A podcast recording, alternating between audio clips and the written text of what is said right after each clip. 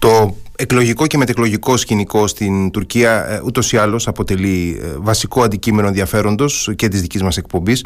Ε, θα συζητήσουμε με έναν από τους ανθρώπους που γνωρίζει όσο λίγοι, τουλάχιστον από τους ανθρώπους τους δικούς μας, έναν Έλληνα που γνωρίζει όσο λίγοι πραγματικά τα τεκτενόμενα, τις εξελίξεις στην Τουρκία και το τουρκικό πολιτικό σύστημα, τον Ιωάννη Γρηγοριάδη, αναπληρωτή καθηγητή στο Τμήμα Πολιτικής Επιστήμης του Πανεπιστημίου Μπιλικέντ στην Άγκυρα και επικεφαλής ερευνητή στο πρόγραμμα Τουρκίας του ΕΛΙΑΜΕΠ. Καλησπέρα κύριε Γρηγοριάδη. Καλησπέρα σας.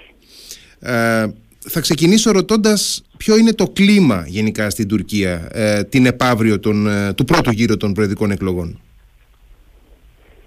Το κλίμα είναι διαφορετικό αναλόγως σε ποια περιοχή της Τουρκίας αναφέρεται και σε ποια συνοικία των μεγάλων αναφέρεστε επίσης.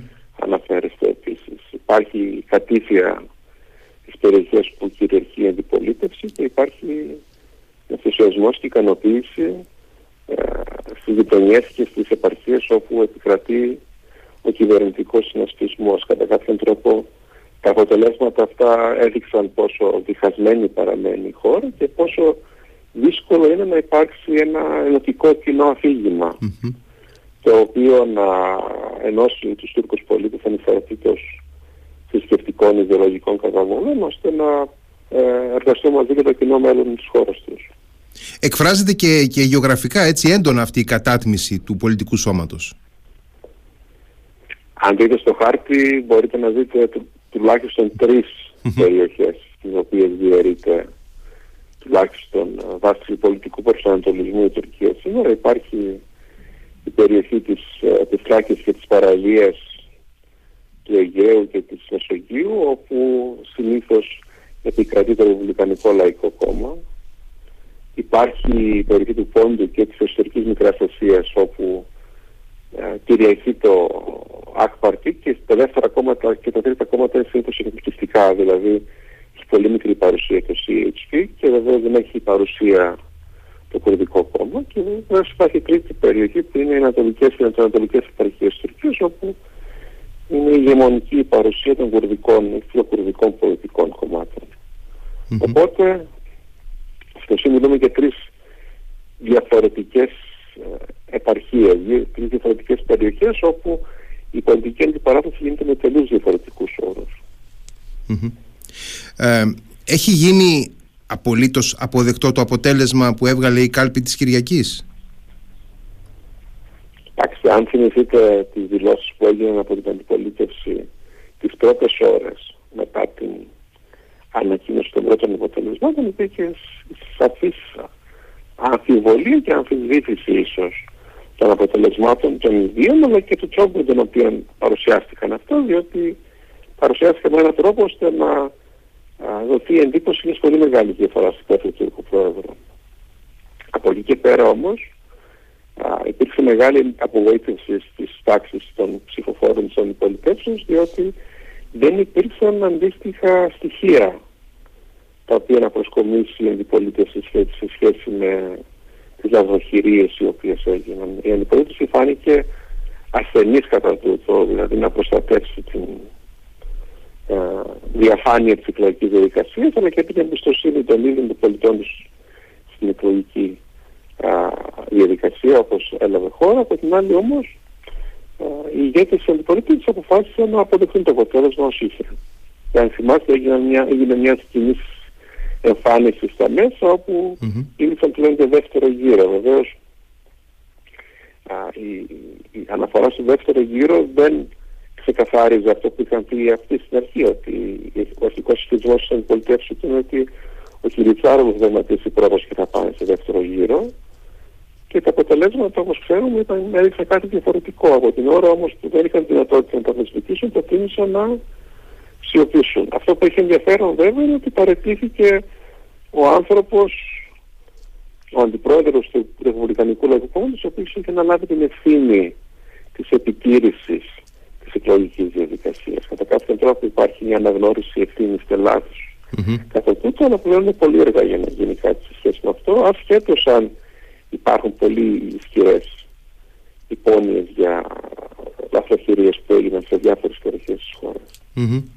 Αυτό το οποίο διακινεί το αρκετά το βράδυ της Κυριακής ότι υπήρχε σωρεία ενστάσεων οι οποίες καθυστερούσαν συστηματικά την καταμέτρηση σε εκλογικά κέντρα τα οποία ε, βρίσκονται σε περιοχές με παραδοσιακά υψηλή αποδοχή ε, του, ε, του CHP του ε, Ρεπουμπλικανικού Λαϊκού Κόμματος ε, είχε βάση; Αυτό ισχύει. Απλώς αυτό που δεν γνωρίζουμε και αυτό και αναφέρομαι σε αυτό που σας είπα πριν είναι ότι δεν υπάρχει, ότι δεν υπάρχει επίσημη ενημέρωση αυτή τη στιγμή για το αν αυτές οι ενστάσεις είχαν αποτέλεσμα, αν άλλαξαν τα αποτελέσματα βάση. Αυτό ήταν απλώς ένας μηχανισμός καθυστερήσεως mm-hmm. της μεταδόσεως των αποτελεσμάτων ώστε να, να υπάρξει μια παράσταση νίκης υπέρ του Τούρκου Προέδρου πολύ ισχυρότερη από ότι mm-hmm υπό φυσιολογικέ συνθήκε. Αυτό, που βλέπαμε, αυτό που βλέπαμε αρχικά το 53-54 με 37-38% το οποίο κατέληξε στο 49,4 με 45. Ακριβώς, ακριβώς, αυτό, ακριβώς. Mm-hmm. Αλλά το πρόβλημα είναι μεγαλύτερο γιατί πρέπει να ξεχνούμε ότι στις εκλογές της Κωνσταντινούπολης τις δημοτικές υπήρξε μια αντίστοιχη προσπάθεια στον πρώτο γύρο και υπήρξε πολύ ισχυρή κινητοποίηση της Τσαράνκα Αυταντζίγλου και του κόμματος η οποία ήταν επικεφαλής του κομματικού μηχανισμού του Ρεπουμπλικανικού Λαϊκού Κόμματος στην πόλη ώστε να αποτραπούν οι λαθροχειρίες στον πρώτο γύρο. Αν θυμάστε έχει κερδίσει μόνο πολύ λίγες χιλιάδες ψήφους αλλά η προσπάθειά τους αυτή ακριβώς οδήγησε τον Δούκο Πόντο να ισχυριστεί ότι έκαναν αυτοί λαθροχειρίες, δηλαδή την αντιπολίτευση το CHP, το GHP έκανε την αυτοχειρία και οδήγησε στα πράγματα στην επαναληπτική εκλογή στην οποία χρειάζεται μόνο. Mm-hmm. Βεβαίως το να οργανωθεί ένας αντίστοιχος μηχανισμός σε μια χώρα της έκτασης και της, των γεωγραφικών χαρακτηριστικών της Τουρκίας είναι πάρα πολύ δύσκολο.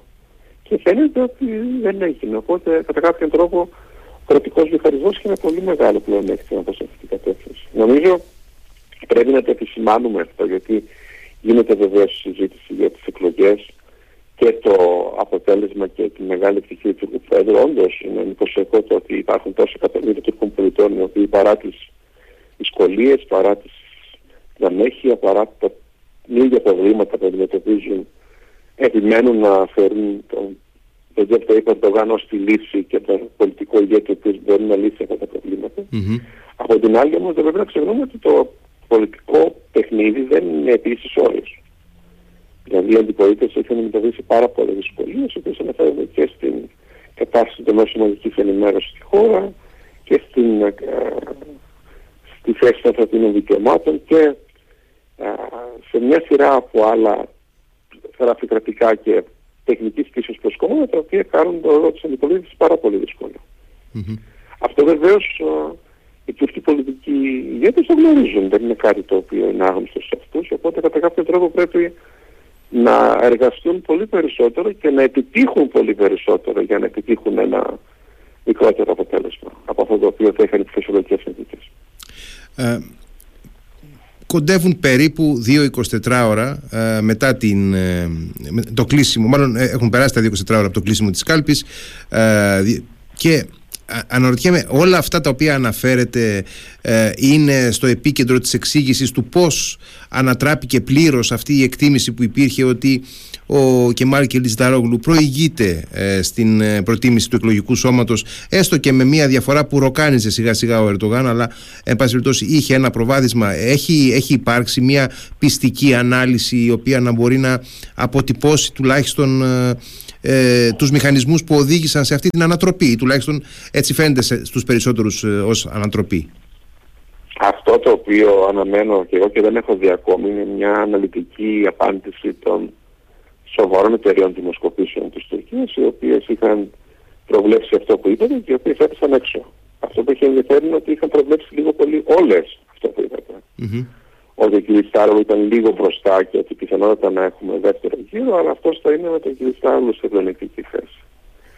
Από εκεί και πέρα πρέπει να μελετήσει κανείς είτε τον τρόπο με τον οποίο σχηματίζουν τα δείγματα των πολιτών με τα οποία διεξάγονται δημοσκοπήσεις, είτε, όπως είπα πριν, να προσπαθήσει κανείς να δει, μήπως, να, να δει κανείς μήπως είναι αυτό που σας ανέφερα πριν, δηλαδή είναι οι παρεμβάσεις στην εκλογική διαδικασία, οι οποίες και αυτές κατά κάποιον τρόπο οδηγούν τα πράγματα σε μια πορεία η οποία δεν είναι δυνατόν να προβλεφθεί.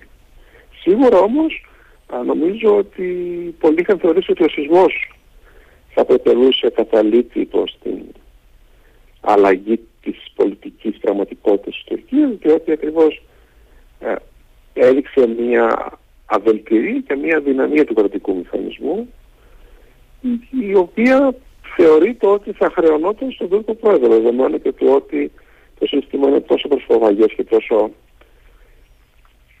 πρόεδρο κεντρικό ώστε είναι αδύνατο να βγει ο Τούρκος Πρόεδρος από την εικόνα των ευθυνών και, των, και της λογοδοσίας. Αντιθέτως όμως βλέπουμε ότι αντί να λειτουργήσει αυτό, λειτουργήσε το παραδοσιακό πελατειοκρατικό Δηλαδή, με την κίνηση του Τούρκου Πρόεδρου να πάει σε αυτές τις περιοχές και να υποσχεθεί ότι θα χτίσει όλα τα σπίτια και όλα τα διαμερίσματα και όλες τις αγαρικίες των σεισμοπαθών ε, μέσα σε ένα χρόνο. Ε, κατά κάποιο τρόπο πολλοί πολίτες πίστεψαν ότι αν ε, δεν εκλεγεί ο Ερντογάν εμείς δεν θα πάρουμε το σπίτι από το οποίο μας υποσχέθηκαν και θεώρησαν ε, προτιμότερο να ανταλλάξουν την ψήφα τους με αυτή την υπόσχεση που βεβαίως είναι πάρα πολύ δύσκολο να εκπληρωθεί διότι το κόστος μιας τέτοιας πολιτικής είναι πάρα πολύ υψηλό και τα συνεργατικά και τα μιακά διαθέσιμα της ευτυχής οικονομίας και του τουρκικού Υπουργείου Οικονομικών είναι πάρα πολύ περιορισμένα.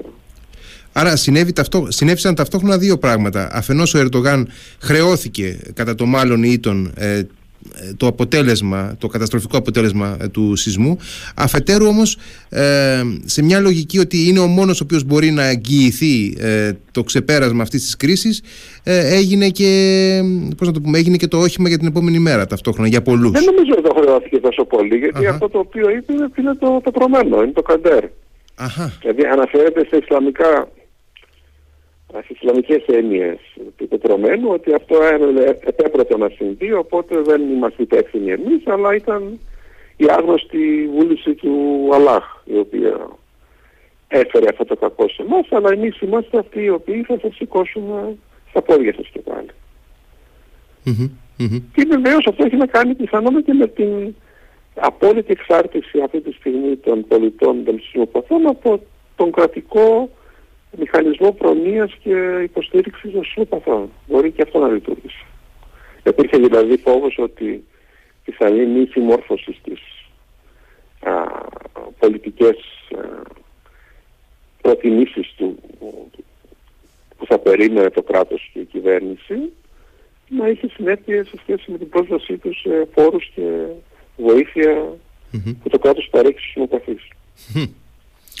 Ε, υποθέτω ότι με το αποτέλεσμα πια δεδομένο της περασμένης Κυριακής ε, και με την Τουρκία να πηγαίνει σε δύο εβδομάδες από τώρα στις 28 Μαΐου στον δεύτερο γύρο υποθέτω ότι οι πολιτικές αναλύσεις αφήνουν μικρό περιθώριο να έχουμε μια ανατροπή, έτσι δεν είναι; Νομίζω ότι είναι εξαιρετικά περιορισμένο με τέτοιο ενδεχόμενο και λόγω του ότι είναι πολύ μικρή διαφορά του Τουρκού Πρόεδρου από, την, από το όριο του 50% αλλά και επειδή θεωρώ ότι είναι πάρα πολύ δύσκολο να κινητοποιηθεί αυτός ο πληθυσμός ο οποίος υποστήριξε και Μαρκελιστάνο και τώρα αισθάνεται πάρα πολύ ε, απογοητευμένος και χωρίς ηθικό. Και φοβούμαι ότι θα υπάρξει και σημαντική αποχή στις τάξεις ανυπολιτές. Θα φιλορροήσει, θα φιλορροήσει δηλαδή ο Κίλης Αν δεν υπάρξει κάποια κίνηση εντυπωσιακή τις επόμενες ημέρες. Τώρα ακούω διάφορες προτάσεις οι οποίες κυκλοφορούν. Είτε να αναλάβει ο Ιζαράν Καφταντζίγλου και ο Τρέμι Μάμογλου την προεκλογική εκστρατεία, είτε να δεσμευτεί ο κ. ότι θα παραιτηθεί από τώρα, θα παραιτηθεί μάλλον πριν τις εκλογές, διότι αυτό βεβαίως θα αποδείξει και την ε, συνέπεια των λόγων του, διότι ένας από τους ε, λόγους κριτικής στο νέο σύνταγμα της Τουρκίας είναι ότι ε, ο, ο, ο νέος πρόεδρος της χώρας, βάσει του νέου συντάγματος, δεν είναι υπερκομματική προσωπικότητα, μπορεί να έχει κομματική ταυτότητα. Οπότε ο Ερντογάν αυτή τη στιγμή είναι και πρόεδρος του κόμματος Δικαιοσύνης και αναπτυξης Αυτό δεν ισχύει με το παλαιό σύνταγμα. Οπότε αν θυμάστε ήταν ο Νταβούτογλου και ο Γκυντρίμ. Αν ήθελε κατά κάποιον τρόπο κ. Στάγου να επιμείνει στο ότι ο πρόεδρος είναι υπερκομματικός και εδώ θα είναι πρόεδρος όλων των Τούρκων θα μπορούσε να παραιτηθεί από τώρα και βεβαίως αυτό θα άνοιγε τον δρόμο στον Εκρέμι Μάμογλου ίσως αναλάβει την προεδρία του κόμματος. Υπάρχει συνταγματικά και βάσει του εκλογικού συστήματος, του εκλογικού νόμου η δυνατότητα τώρα ε, ενδιάμεσα στους δύο γύρους να αλλάξει το πρόσωπο του, ε, του υποψηφίου Προέδρου από τη μία παράταξη; Όχι, όχι, δεν αναφέρομαι στην πρόεδρο. Αναφέρομαι στον πρόεδρο του Ρεπουμπλικανικού Λαϊκού Κόμματος. Στον πρόεδρο του κόμματος. Α, γιατί ε, δεν, δεν το κατάλαβα μια στιγμή. Ναι, ναι, ναι. ναι. Όχι, όχι, όχι. Όχι. Ο υποψήφιο είναι αυτός που είναι, αλλά ο υποψήφιο είναι και πρόεδρος ενός κόμματος. Mm-hmm, mm-hmm. Από την προεδρία του οποίου μπορεί να παραιτηθεί ακριβώς και να δείξει ότι εγώ. Θα σηματοδοτούσε όμως. Θα σηματοδοτούσε. Ναι, ναι, ναι. ναι. Mm-hmm. Και θα ενίσχυε και την ε, συνοχή του κόμματος. Διότι αν θυμάστε, δεν είναι όλες οι εβδομάδες που πέρασαν από την αντιπαράθεση για σχετικά με την υποψηφιότητα του κ. Στάρογλου για το αν είναι ο κατάλληλος υποψήφιος για να κερδίσει τον Ερτογάν δεδομένων των συνθήκων στη χώρα πάντοτε και δεδομένων των δυσχεριών που θα αντιμετώπιζε η αντιπολίτευση. Πιστεύω ότι κάτι, μια τέτοια συζήτηση θα ξαναρχίσει μετά τις 28 Μαΐου, ιδίως αν ο κ. Στάρογλου δεν παρατηθεί mm-hmm. και προσπαθήσει να παραμείνει στην Προεδρία του κόμματος παρά την mm-hmm. διαφαινόμενη νέα αποτυχία. Ε, είναι πολλοί αυτοί οι οποίοι γράφουν και υποστηρίζουν ότι ο Ερντογάν μετά τις 28 Μαΐου εφόσον είναι ξανά ε, πρόεδρος θα, ε, θα, θα, θα γενικεύσει ή θα επιτείνει τον έλεγχό του πάνω στις κρατικές δομές θα προσπαθήσει να, να περισφίξει ακόμα περισσότερο την, ε, την τουρκική δημοκρατία ε, έχει βάση αυτό ή απλά ε, είναι μια, μια φοβία, ένας φόβος και ο Ερντογάν ούτως ή άλλως ελέγχει ό,τι μπορεί να ελέγξει εν πάση περιπτώσει; Σίγουρα είναι ότι δεν θα υπάρξει τίποτε θεσμικό το οποίο να τον εμποδίσει από, αυτό, από μια τέτοια Και αυτό από μόνο του είναι ένας λόγος μεγάλης ανησυχίας. Δηλαδή τα τελευταία χρόνια η υποβάθμιση των τουρκικών θεσμών έχει προχωρήσει σε σημείο ώστε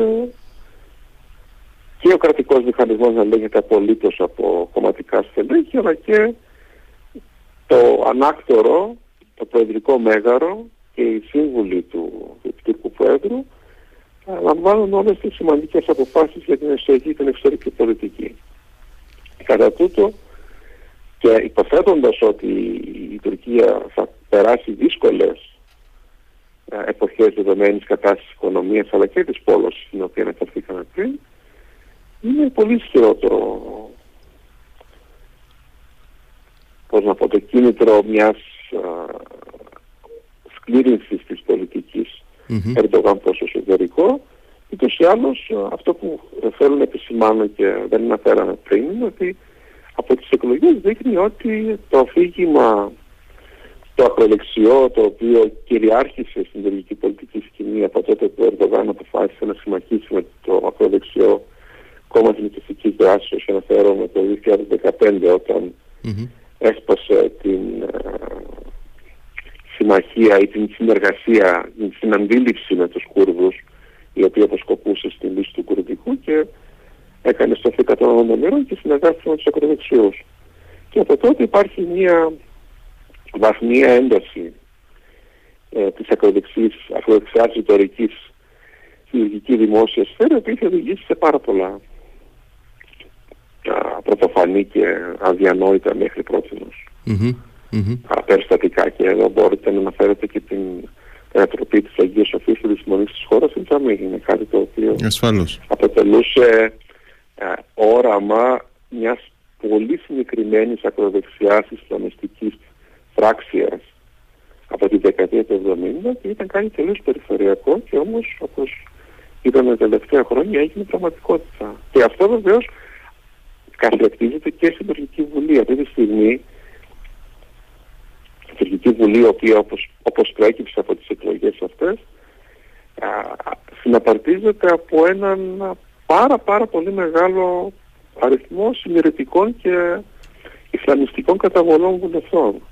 Και εδώ δεν αναφέρομαι μόνο στον κυβερνητικό συνέστημα που κέρδισε ή το ΜΕΧΑΠΕ το οποίο μπήκε στη Βουλή παρά το ότι οι δημοσκοπήσεις το τοποθετούσαν στο όριο του εκλογικού μέτρου των 7,5% ή τους Κούρδους Ισλαμιστές ή τους, το Γέννη Δενρεφάχ, το κόμμα εκ νέου ευημερίας του Ιού Ερμπακάνο, ο οποίος έκανε καμπάνια με την ποινικοποίηση της μοιχείας ή με, την, με τον περιορισμό της παρουσίας των γυναικών σε δημόσια σφαίρα. Πρέπει να ξεχνούμε ότι βουλευτές συντηρητική ή Ισλαμιστικών καταβολών θα εκπροσωπούνται μέσα και από το Ρεπουμπλικανικό Λαϊκό Κόμμα λόγω της συμμαχίας του με άλλους Ισλαμιστές, με το κόμμα του Τεμέρ Καραμαλάουλου και το κόμμα του Αλίπου Βατζάν και το κόμμα, κόμματος του, και το κόμμα του Αχμέτ Καβούτογλου. Mm-hmm. Αυτό είναι κάτι εντυπωσιακό. Και δείχνει κατά κάποιον τρόπο ότι α, τουλάχιστον στο πολιτικό επίπεδο, γιατί στο επίπεδο της καθημερινότητας βλέπουμε ότι ο κοσμικός τρόπος δεν παραμένει πολύ δημοφιλής. Ακόμα και στα παιδιά και στη νεολαία που προέρχεται από ισλαμιστικές, α, ισλαμιστικές οικογένειες. Mm-hmm. Μπορεί αυτό να ισχύει, αλλά στο επίπεδο της πολιτικής α, ιδεολογίας και της ρητορίας ο, ο εθνικισμός ο οποίος οδηγεί σε μια αντίληψη εξαιρετισμού της Τουρκίας στο διεθνές πολιτικό σύστημα και βεβαίως η αντίληψη ότι η Τουρκία πρέπει να διατηρήσει, να αποκτήσει μια στρατηγική αυτονομία σε σχέση με την Δύση, αυτή η αντίληψη είναι πολύ δημοφιλής και φαίνεται και στο αποτέλεσμα των εκλογών. Mm-hmm.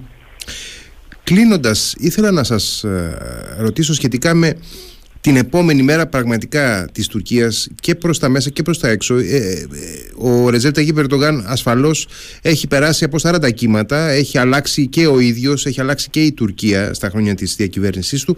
Ε, το πολιτικό μείγμα συνολικά τα τελευταία χρόνια δεν, δεν είναι ιδιαίτερα θετικό έχει πολύ σοβαρά οικονομικά προβλήματα έχει φυσικά και πολύ σημαντικές παραγωγικές δυνατότητες η Τουρκία αλλά αντιμετωπίζει πολύ σοβαρά δημοσιονομικά προβλήματα. Ε, έχει πολύ τεταμένες σχέσεις με την ε, Ουάσιγκτον. Έχει θα λέγει κανείς ε, μια σειρά αποζητήματα να επιλύσει. Έχει περιορίσει φυσικά την έκθεσή του σε διεθνείς προστριβές το τελευταίο διάστημα. Πώς, πώς προδιαγράφετε εσείς πώς βλέπετε την, την πορεία της Τουρκίας στα επόμενα χρόνια; Δηλαδή πού θα στοχεύσει κυρίως εντός και εκτός ο Ρετζέτα Γιβερντογάν Νομίζω το βασικό στοιχείο της πολιτικής του Τούρκου δεν ήταν η επιβίωσή του στην ηγεσία της χώρας βεβαίως και με τη νέα νομοποίηση την οποία θα έχει λάβει όπως α, έγιναν αυτές τις εκλογές και όπως θα γίνουν και οι επόμενες εκλογές σε περίπου 15 μέρες. Αλλά το βασικό πρόβλημα, το βασικό ένιγμα κατά κάποιον τρόπο εδώ είναι το ότι το τουρκικό πολιτικό σύστημα και ο Τούρκος πρόεδρος ως μέρος αυτού έχει πάψει να δίνει λύσεις στα σημαντικά προβλήματα της χώρας. Mm-hmm. Διαχειρίζεται με τις κρίσεις με έναν τρόπο ο οποίος φαίνεται ε, αρεστός και γίνεται αποδεκτός από μεγάλα τμήματα της τουρκικής κοινωνίας.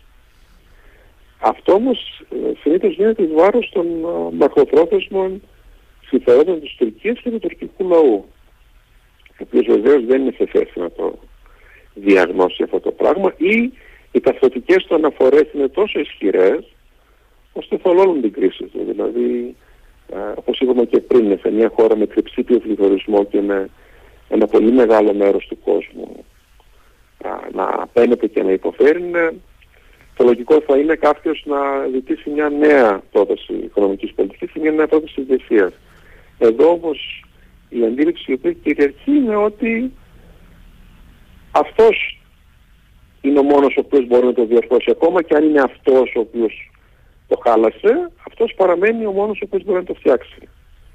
Και αυτό βέβαια οδηγεί τα πράγματα σε νέες κρίσεις και α, σε καταστάσεις οι οποίες θα είναι δύσκολες και για την Τουρκία την ίδια αλλά και για τους γειτονές προφανώς, για την Ελλάδα και για την Ευρωπαϊκή και η σχέση της με τις Ηνωμένες Πολιτείες, με τη Δύση θα περάσει από δυσκολίες βεβαίως από το οποίο δεν γνωρίζουμε και υποτίθεται ότι γνωρίζει καλύτερα ο Τούρκος Πρόεδρος είναι η κατάσταση της οικονομίας. Θεωρώ ότι όλο αυτό που έγινε τις τελευταίες εβδομάδες με τα κύματα παροχών και οικονομικών διευκολύνσεων δεν είναι βιώσιμο και κάποια στιγμή θα αναστραφεί πιθανότερο πολύ λίγο μετά τις εκλογές, τις δεύτερες και εκεί ίσως υπάρχει ένα περιθώριο να αποκτήσει η Δύση έναν μοχλό πίεσης και επιρροής πάνω στον τουρκικό πρόεδρο, δεδομένου του ότι παρά τις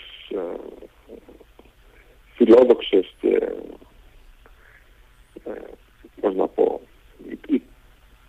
υπερβολικές δηλώσεις οι οποίες γίνονται συχνά σε σχέση με την τάφληση της Τουρκίας με τα ρωσικά ή με την Κίνα ή με την ανάδειξη της Τουρκίας ως πόλου mm-hmm.